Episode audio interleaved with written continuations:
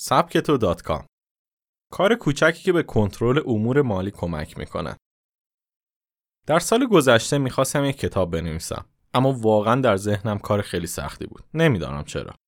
من که به راحتی یک مطلب بلند برای وبلاگ می نویسم. پس قطعا حداقل یک فصل کتاب را هم می‌توانم بنویسم. بنابراین با موضوع کارهای کوچکی به امور مالی ما کمک می‌کنن شروع کردم و اولین موضوع آن پسنداز است. برای مثال صرفه‌جویی 20000 تومانی شاید مبلغ زیادی به نظر نیاید اما می‌توان یک نقطه برای شروع پسنداز باشد. شاید بپرسید من همینطور 20000 تومان 20000 تومان پسنداز کنم مبلغی نخواهد شد.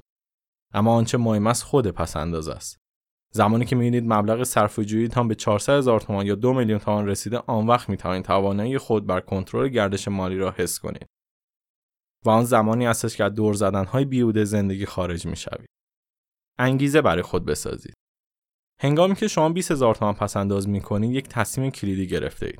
الکس کورب محقق علوم اعصاب در کتاب خود به نام مارپیچ رو به بالا به ارتباط شادی، کنترل و تصمیم گیری پرداخته و می‌گوید تصمیمی که به اندازه کافی خوب باشد می‌تواند بر روی منطقه در جلوی مغز اثر بگذارد که کنترل بر زندگی را برای شما به ارمغان میآورد.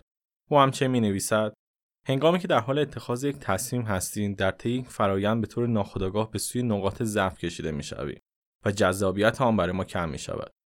زیرا مبهم بودن و عدم وجود اطلاعات کافی ما را گیج و سردرگم می کند. اما پس از تصمیم گیری زمانی که وضعیت برای ما روشنتر می شود آن قسمت جلوی مغز شروع به فعالیت کرده و حس کنترل بر زندگی را به وجود می آورد. به عبارت ساده نگرانی بیش از حد در مورد تصمیم علاوه بر استرس می تواند نتیجه معکوس داشته باشد و آن حس قدرت کنترل بر زندگی که باید به دست بیاورید را نخواهید داشت.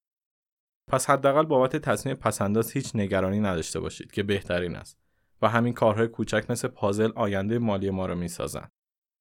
این پسنداز کوچک یک قدم برای شروع است که علاوه بر ایجاد حس مثبت کنترل بر زندگی امکان گرفتن تصمیم بزرگتر را برای شما مهیا می‌کند با تفکر تصمیم بگیرید. حس کنترل انگیزه شما را برای حفظ روند پسنداز و پیشرفت افزایش می‌دهد. چارلز داهیک در کتاب خود می‌گوید میزان انگیزه رابطه مستقیم با اعتقاد ما به فعالیتمان دارد. اگر شما به کاری که انجام می‌دهید اعتقاد داشته باشید انگیزه کافی خواهید داشت و برایتان آسان خواهد بود. اگر در حال انجام یک فعالیت سخت هم باشید ولی برای خود دلیل منطقی داشته باشید انگیزه بسیاری برای انجام آن خواهید داشت و آن کار نیز برایتان آسانتر خواهد بود. حالا چطور می‌توان برای پسنداز دلیل منطقی داشت؟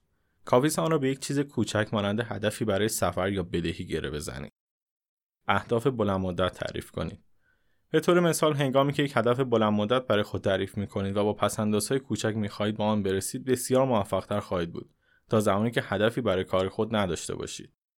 پیشرفت سریعتر با انگیزش گلوله برفی رو وقتی درست می‌کنید کوچک و به اندازه دستتان خواهد بود اما وقتی آن را هل دهید بزرگ و بزرگتر می شود.